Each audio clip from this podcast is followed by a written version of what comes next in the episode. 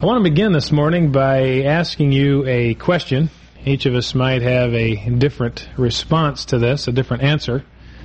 But I want to get our minds involved with this issue as we start today. The question simply is this What is it that uh, causes you to obey God?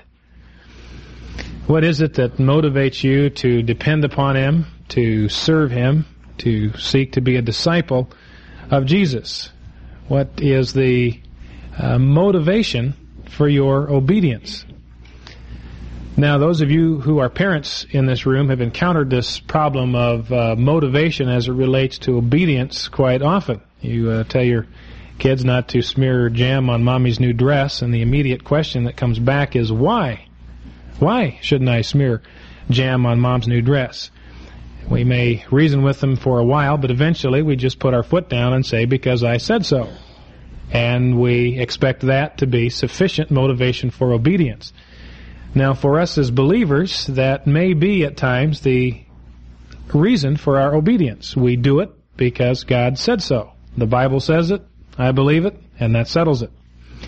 But the issue is a little more complex than that biblically. Uh, if you think about Paul's words in Romans 12, for example, he said, I encourage you, brethren, by the mercies of God, to present your bodies as a living sacrifice to God, holy and acceptable, which, he says, is your rational service of worship. In other words, presenting your bodies as a living sacrifice to God is a rational move. It makes good sense. There are sound reasons to present your bodies living sacrifices to God.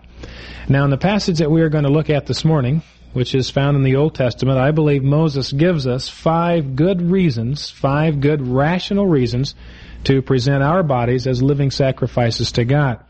Now the passage is found in Deuteronomy 29 and 30. So I'd like you to turn there with me.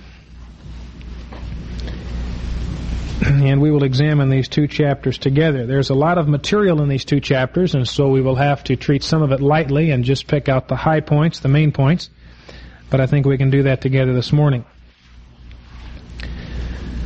The background to this little encounter here is that the Israelites are camped at this point on the east side of the Jordan. They're preparing to go into Palestine and take possession of the land, begin to live there, but they've not yet begun to do that, and they're camped on the other side of the Jordan, still on the Jordanian side of the river, and Moses is giving his final sermons to the people. Now, in chapters 5 through 28 of Deuteronomy, he has applied for them the law that they received at Sinai to their daily lives, kind of giving them an everyman's Torah.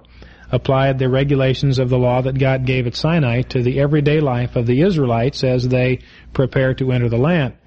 Now, in chapters 29 and 30, he gives us here a little covenant renewal ceremony. They are preparing to enter the land, and Moses takes them through a ceremony in which they renew their commitment to this covenant that God has established with them. And I suggest that the reasons Moses gives to these people to renew their commitment to the Old Covenant are good reasons for us as New Testament believers to renew our commitment to the New Covenant. We, just as they did, live on the basis of a covenant relationship that God has established with us. Now, covenant is kind of a uh, one of those Bible words that gets thrown around a lot, but simply it means treaty. A covenant is a treaty. Treaties were very common in the this period of time in the ancient Near East. A an overlord, a conqueror, would establish a treaty with the people whom he had conquered, his vassals or his subjects, similar to what the Allies did at the end of World War II. We set certain treaty terms for the nations that lost the Second World War. Well, the same thing pertained in the ancient Near East at this time. Now, this becomes significant for a kind of a side issue, which I'll bring your attention to, and it has to do with the dating of the book of Deuteronomy, when this book was written. Those of you that have done some study in Old Testament area will recognize that uh, liberal scholars try to date the book of Deuteronomy in about the 5th or 6th century BC. They argue that that's when it was written. It wasn't really written by Moses, which is what the Bible indicates, but written by some scribe in the temple some 800 years later. Well, the interesting thing in this regard is that as we have done more archaeological research in the ancient Near East, we've unearthed literally hundreds of treaties between suzerains or overlords and their vassals. And the striking thing is that all of them follow the same format. And all of these treaties are dated between 1200 BC and 2000 BC. And they all have a common accepted uh, regular format. Now, the striking thing is that the book of Deuteronomy is written in precisely this same format. Moses has couched this relationship between God and man in the forms of the everyday treaty between nations that was common in about 1400 BC. So it gives us good reason for arguing, as we have all along, that Moses indeed wrote Deuteronomy, and he wrote it at about 1400 BC. Well, that's all past history. Now, as I began to think about this passage in relationship to us as a body here. The closest parallel I can think of to a covenant renewal ceremony is the Sunday morning service here at Cole. Uh, each Sunday morning, uh, Dave or Steve will stand before us and open the scriptures to us and explain to us the terms of the treaty that God has established with us. They will read passage of Scripture and lay out for us uh, what God's terms are for relating to Him. And each Sunday they expect us to make a commitment, to renew our uh, commitment to obey and to honor and to keep the uh, treaty relationship that God has established with us. So what I would suggest is that this passage gives us five good reasons to pay careful attention on Sunday mornings and to decide in our hearts to obey what we hear taught uh, from the Scriptures in these times together. So let's look at this passage uh, together and discover what these reasons are. The first three are found in paragraph verses 2 through 9, and these have to do with actions that God has taken in the past. These three reasons are based on God's work in the Israelites' lives in the past. The first one is found in verses 2 and 3. Verse 1 is a summary verse for chapters 5 through 28, and then Moses moves into the ceremony in verse 2. Moses summoned all Israel and said to them, You have seen all that the Lord did before your eyes in the land of Egypt to Pharaoh and all his servants and all his land, the great trials which your eyes have seen, those great signs and wonders. So Moses takes them back, reminds them that at one point they were in bondage. They were slaves in the land of Egypt. And that God, on their behalf, did mighty works, intervened in the course of nature to deliver them from that bondage. He reminds them here of the locust plagues, the frogs, the rivers that had been turned into blood, reminds them of the time when God parted the Red Sea for them to take them through and then closed the sea on their pursuing enemies. Reminds them that God in the past delivered them from bondage. Now, most of us in this room have had a similar experience with God at some point in the past. We, uh, many of us were living lives of frustration. We were in bondage to depression and to discouragement and out of uh, relationship with God entirely. and God, at some point in our past life, reached down and delivered us out of those things, delivered us from the bondage of self and sin that we had been trapped in, and brought us into a relationship with Himself. Uh, Martin Luther had this kind of experience. Uh, he had labored for years under a great sense of guilt and despondency, and one day he realized that God, in His grace, was the answer for his life, that God was the resource for his life. And he says when that realization dawned on him, said the gates of paradise opened wide and I walked through with a glad heart. Well, all of us can say the same thing. At some point in the past, God has uh, opened the gates and delivered us from, from bondage to self. And that's a reason, see, to continue to trust Him, to obey Him in the future. Now, the second reason is found in verses 5 and 6. Moses, speaking for God, says, I have led you forty years in the wilderness. Your clothes have not worn out on you, and your sandal has not worn out on your foot. You have not eaten bread, but manna instead is the implication, nor have you drunk wine or strong drink, but water instead, in order that you might know that I am the Lord your God. I don't know if you've ever stopped to consider the incredible problem of trying to clothe and feed two and one half million people in a desert environment. Not an easy task. I have been reading this week the story of the Donner Party, which is a party of immigrants that was stranded in the Sierras over a bitter winter back in the uh, in 1846 and 47. And the beginning of that story describes their journey across the Great Salt Lake Desert. A company of 87 people, and they experienced uh, famine, starvation, and trauma as they tried to meet the needs of this small company of people in wilderness situations. Water ran short, clothes began to wear out. Phenomenal problem for a small party of immigrants. Well, here Moses is in charge of two and a half million people. How are their financial and physical needs going to be met? Well, God says, I led you in the wilderness 40 years, and your clothes did not wear out, and your shoes didn't wear out. That sounds probably pretty good to some of you mothers who have just invested in school clothes for the year. But I was thinking, uh, conversely, it may not be that appealing to uh, some of you women to uh, think of the prospect of wearing the same dress and the same pair of shoes to church for 40 years, or to you men who are faced with the prospect of the same dinner on the table every night for 40 years.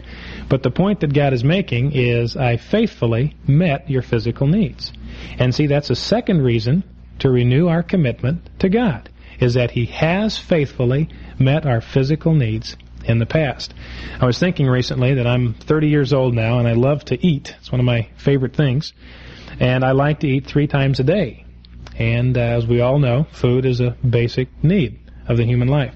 Well, I got to thinking about it. Three meals a day. I'm 30 years old. That works out to over a thousand meals per year times 30 is 30,000 times in my life I have hungered for food, and 30,000 times the Lord's met that need. I have not once had to go without shelter, without clothing, or without food. God has taken care of me. And see, that's a basis for renewing my commitment to Him in the future. Now, uh, the I want to point one other thing out to you in verse 6 when Moses says that you've not eaten bread, nor drunk wine, or strong drink. In other words, they existed on manna and water for 40 years, kind of a no frills fare. They were traveling tourists here this whole time. And God says, You live that way because I wanted to teach you that I am the Lord your God. In other words, to teach you that I am the one that meets your basic needs. See? That's an important lesson that he wants us to learn. And this is a reason, by the way, that he will take us through lean times financially, as he wants to teach us to depend on him for everything, even for the financial and material needs of life. He wants us to learn that he's the one that meets our needs, not uh, Hewlett Packard. Now, now the third reason he gives us for renewing our commitment is in verses 7 and 8 and this has to do with his uh, giving us victory in battle. He says, When you reach this place, that is the east side of the Jordan, just on the edge of the promised land, Sihon, the king of Heshbon, and Og, the king of Bashan, came out to meet us for battle. If you had the name Og, you'd probably feel like fighting people too. But he says, We defeated them, and we took their land and gave it as an inheritance to the Reubenites, the Gadites, and the half tribe of the Manassites. So Moses says a third reason to renew your commitment to the covenant is that God has given you victory in battle. Now he's done the same for us. As you look back over your experience in walking with the Lord, you can remember times when he has taken you through periods of great stress and great tension, taken through through periods of depression perhaps or great despondency.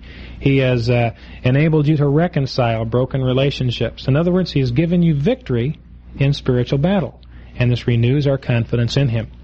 Uh, Gary Merkel is an accountant here in the church. He was sharing with our home Bible study group a month or two ago that uh, two years ago he had submitted a bid for a large contract, and uh, his bid was extremely competitive. The committee that was responsible to make an official recommendation recommended him, and when the decision was made, they picked somebody else. And Gary's response was to be uh, bitter this was this hurt, and he was angry over the injustice of this. Well, God began to work in his heart, and uh, about a year later, a similar situation arose. Gary submitted a bid for a large contract. Again, it was extremely competitive. Again, he was recommended, and again, somebody else was picked.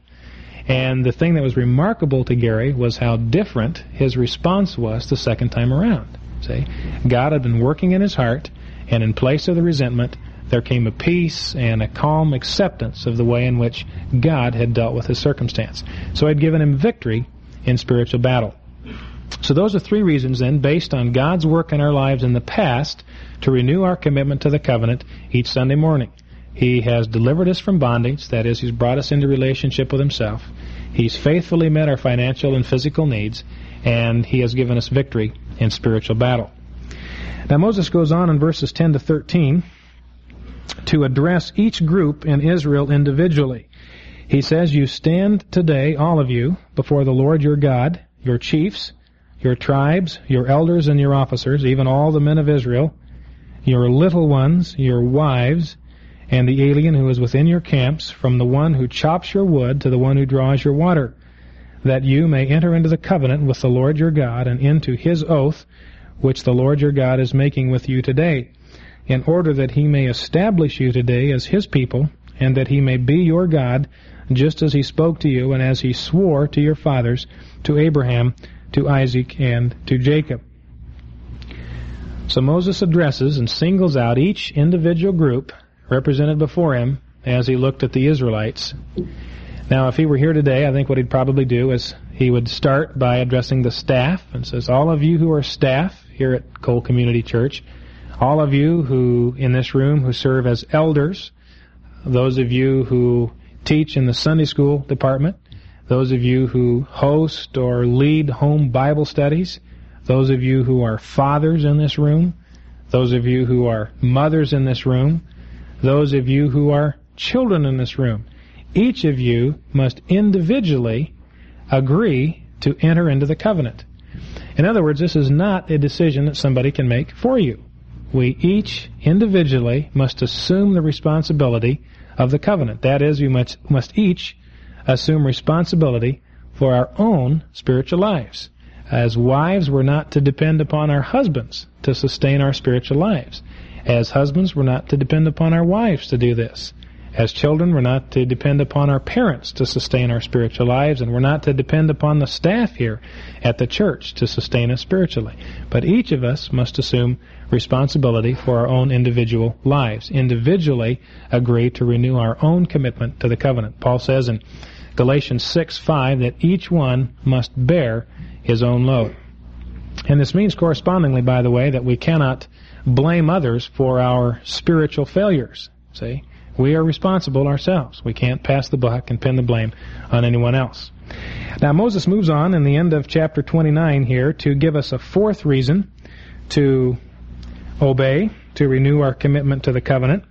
And this one is a negative one, and it has to do with the consequences of the failure to keep the covenant, the consequences of disobedience. And they are severe enough, Moses says, that that should be an incentive to obey. In 14 to 21, he stresses the consequences in our own individual lives, and then in verses 22 through 29, he stresses the consequences of our disobedience in the lives of others. He says, Now not with you alone, in verse 14, am I making this covenant and this oath, but both with those who stand here with us today in the presence of the Lord our God, and with those who are not with us here today. Well, that's a reference to the generations to come, those Israelites who were to be born after this. And Moses is saying this covenant is with them too, that they themselves in succeeding generations must agree to the terms of the covenant. By the way, if you, uh, it's a good, it's a, it's a good thing to do to ask yourself why you even bother to associate with, uh, with a fellowship, with a church fellowship. Why do you? It's maybe especially pertinent to uh, those of you who come with your parents. Is the reason you come because your parents insist that you do? Is this just some kind of going through the motions that satisfies some uh, parental uh, uh urge? Or do you uh, attach yourself to a fellowship because you individually want to be a part of following God's plan? Is it your choice to do so? Well, Moses is saying that each generation must decide for themselves to follow. And he says the reason this is true is in verse 18 and forward, lest there shall be among you a man or woman, or family or tribe, whose heart turns away today from the Lord our God, to go and serve the gods of those nations, lest there shall be among you a root bearing poisonous fruit and wormwood. Paul, you will recognize, or the writer of Hebrews, quotes this passage in Hebrews 12. Well, this tells you what a, a root of bitterness is. A root of bitterness, he says in verse 18, is a heart which is turned away from the Lord. That is a root which growing up will produce bitter fruit, will poison life and begin to make it bitter.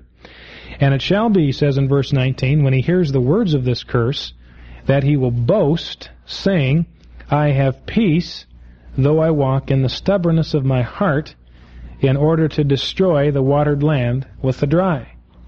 What kind of situation is Moses talking about here? He's talking about an Israelite who ignores the terms of the treaty and doesn't see anything go wrong with his life.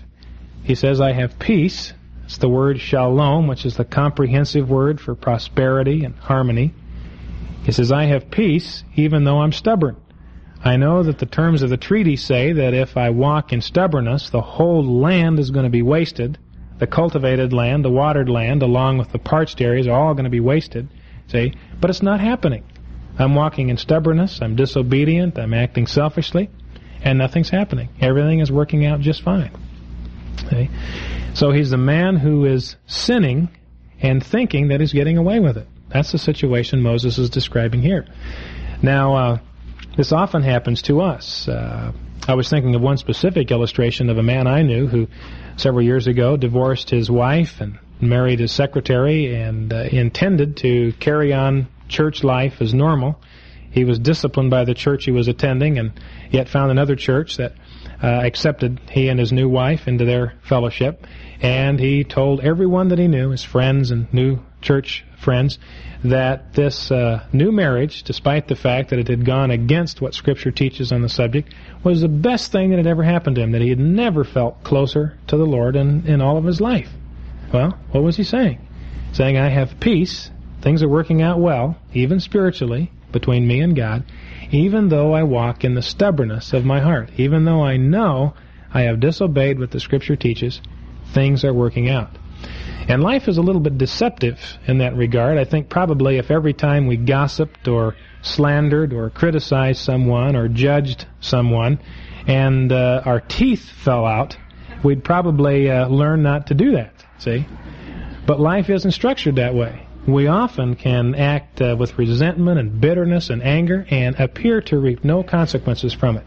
And it begins us to, to begins to deceive us into thinking that we can ignore the Scripture and life will continue to work out uh, for us.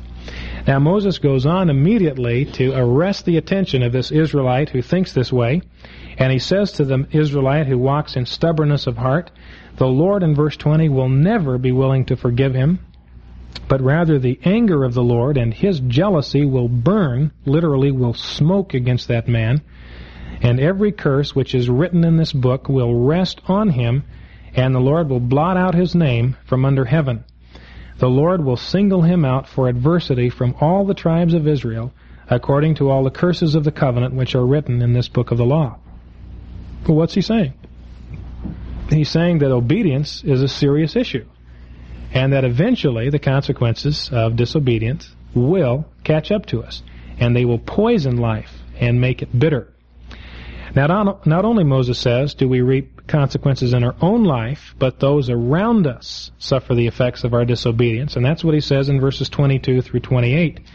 He says, Now the generation to come, this is your sons who rise up after you, and the foreigner who comes from a distant land, when they see the plagues of the land and the diseases with which the Lord has afflicted it, will say, All this land is brimstone and salt, a burning waste, unsown and unproductive, and no grass grows in it, like the overthrow of Sodom and Gomorrah, Admah and Zeboim, which the Lord overthrew in his anger and in his wrath. And all the nations shall say, Why has the Lord done this to the land? Why this great outburst of anger? Then men shall say, Because they forsook the covenant of the Lord, the God of their fathers, which he made with them when he brought them out of the land of Egypt, and they went and served other gods and worshipped them, gods whom they have not known and whom he had not allotted to them. Therefore, the anger of the Lord burned against that land to bring upon it every curse which is written in this book. And the Lord uprooted them from their land in anger and in fury and in great wrath and cast them into another land as it is this day. Now Moses uses two metaphors here to describe the effect of the Israelites' disobedience on the nation. The first one is that uh, that the land is a burning waste. He pictures an Israelite and a foreigner standing in the middle of Palestine, and everywhere they look, they just see barren and empty and lifeless fields. No vegetation, no trees, no moisture, limestone, sulfur, salt scattered all over the place. A barren waste, a burning waste. And Moses says that's what you can make out of your land if you forsake the covenant. And the other the other metaphor he uses is that of a tree that's been uprooted, and he pictures God as seizing Israel like a tree and yanking it out of the ground by the roots and leaning back and hurling it into a distant land. Says that is the consequence, see, of forsaking the covenant. Now it's very severe. He says, I want you to pay attention. Disobedience is costly. And that's why I'm stressing this to you. And we need to remember that, that individually, see, we can make our environment at home a burning waste by acting selfishly and in disobedience. We can leave that heritage for our children. Leave a burning waste as a heritage for our children. We can do this as a church body, that we can leave as a heritage behind us, a burning waste, if we do not, as a body, obey the teaching of Scripture. Uh, the Scriptures, for example, teach that we are to esteem uh, the leaders of our church highly in love. So those of us, uh, those of you who are elders in this body, deserve, Paul says, to be treated with respect. So our responsibility as members is to treat them highly with respect. Doesn't mean we have to agree with everything they decide, but we always give them the benefit of the doubt. We are supportive. We're never critical of them to our children or to other people, but we are supportive. And the consequence, if we don't, see, if we don't do that, if we instead are critical and judgmental, we are beginning, see, to sow the seeds which will turn the life of our church into a barren waste. Uh, if it, uh, if some issue of church discipline arises, uh, we need to be willing to have the courage to carry it out. We're instructed to do so by the Scripture. When there is persistent and unrepentant sin, the Lord commands us to exercise church discipline. Well, it takes courage, see? You run some risks when you do that, of being misunderstood, of being attacked. Well, are we, do we have the courage to do so, to be obedient despite the cost? Well, if we're not, see, we run the risk of turning our church life into a barren waste, taking the life and the starch and making it sterile and lifeless. Now, a question arises at this point. I'm sure you're asking as you read. This sounds very harsh and almost cruel of the Lord to rest every curse in the book upon the man who was stubborn and to uproot the nation and fling them into a distant land. And the question arises, uh, why is God so harsh in his language? Is he some kind of mean ogre or tyrant who is out to squash us at every opportunity?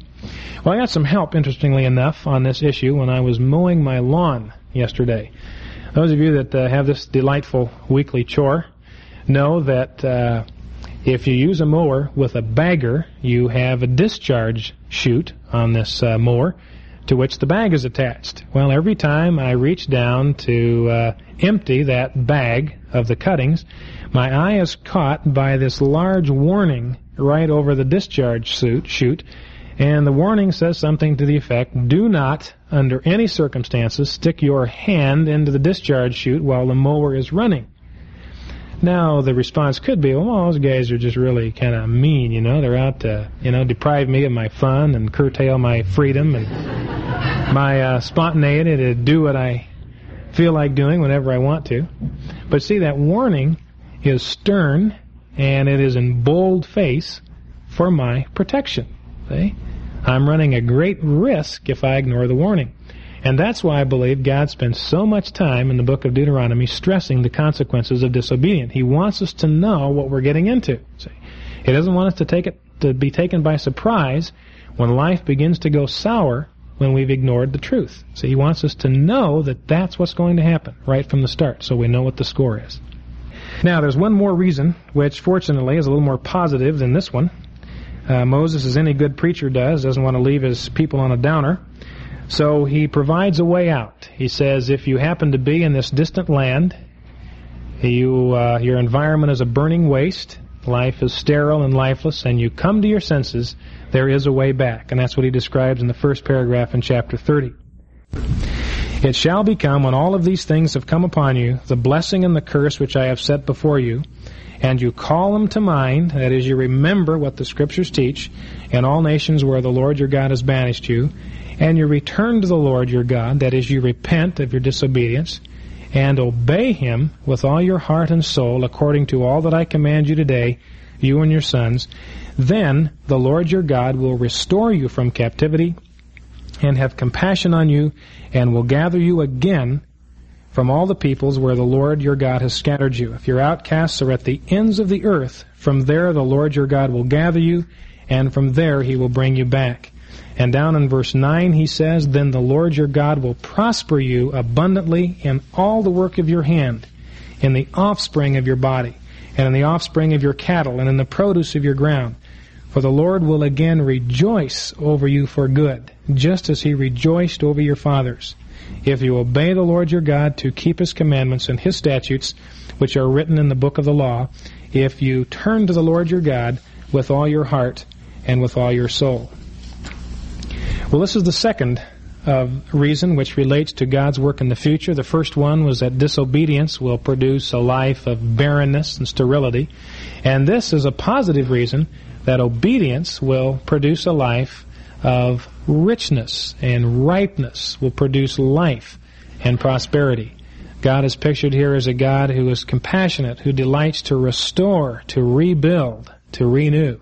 And all he asks is a heart that is responsive. All he asks is that we return to him. That's always the way back. When there's an individual sin or a or a lifestyle of sin for a period, that's always the way back. To remember what the scriptures teach, to repent and return to God. And then he delights to restore and to rebuild a life which has been broken.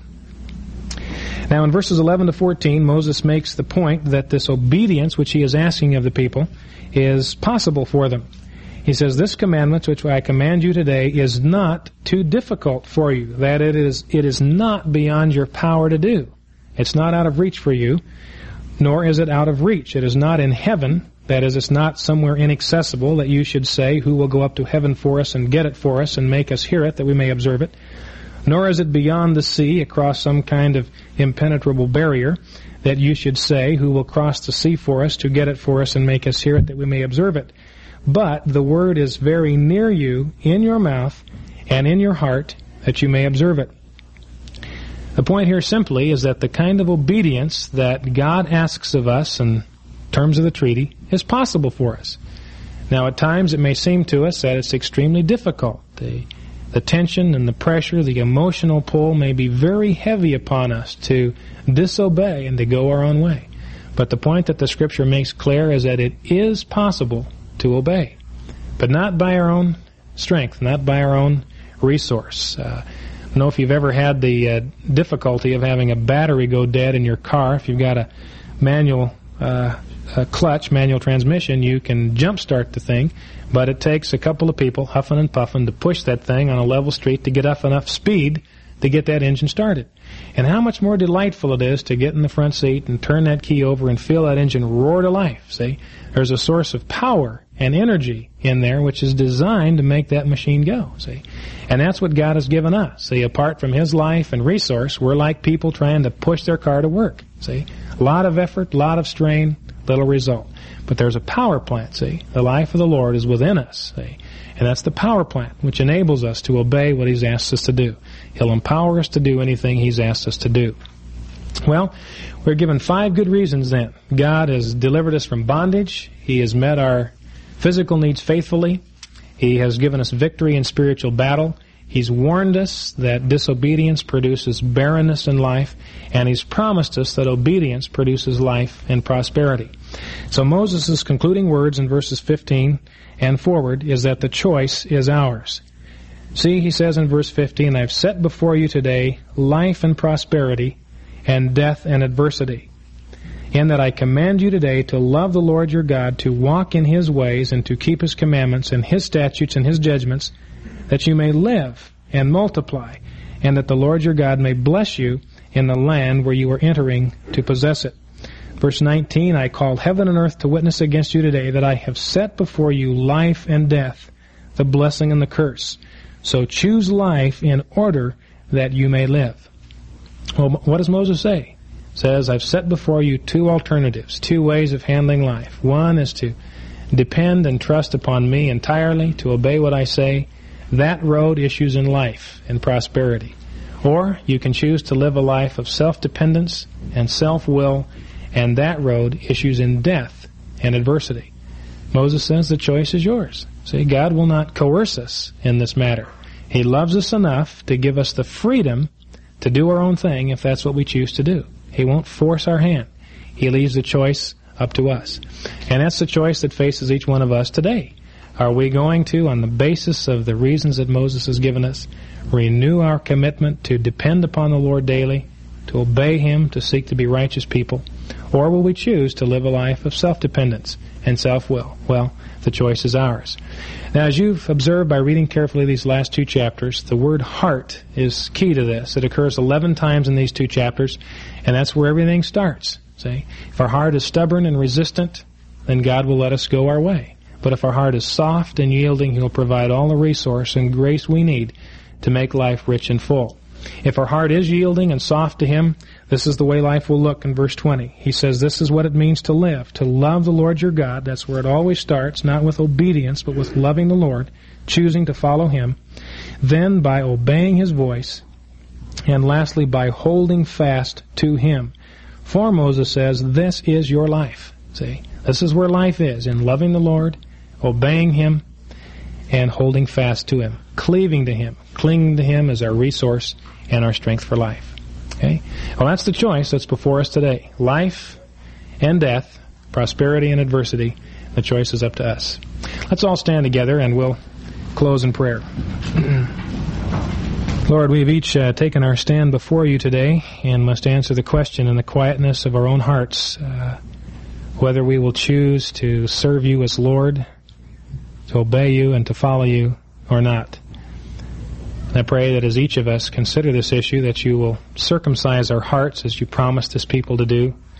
You'll change us from the inside, make our hearts responsive and yielding and open to you. Give us a renewed commitment this week to be your people, to obey you, to follow you, to depend upon you, to uh, become Christ-like in our attitudes and our words and our behavior. We look to you for the grace to do this, and we thank you that you care so much for us to uh, give us good, sound reasons to follow you and to revolve life around you. Thank you for your grace and your availability to us. In Christ's name, amen.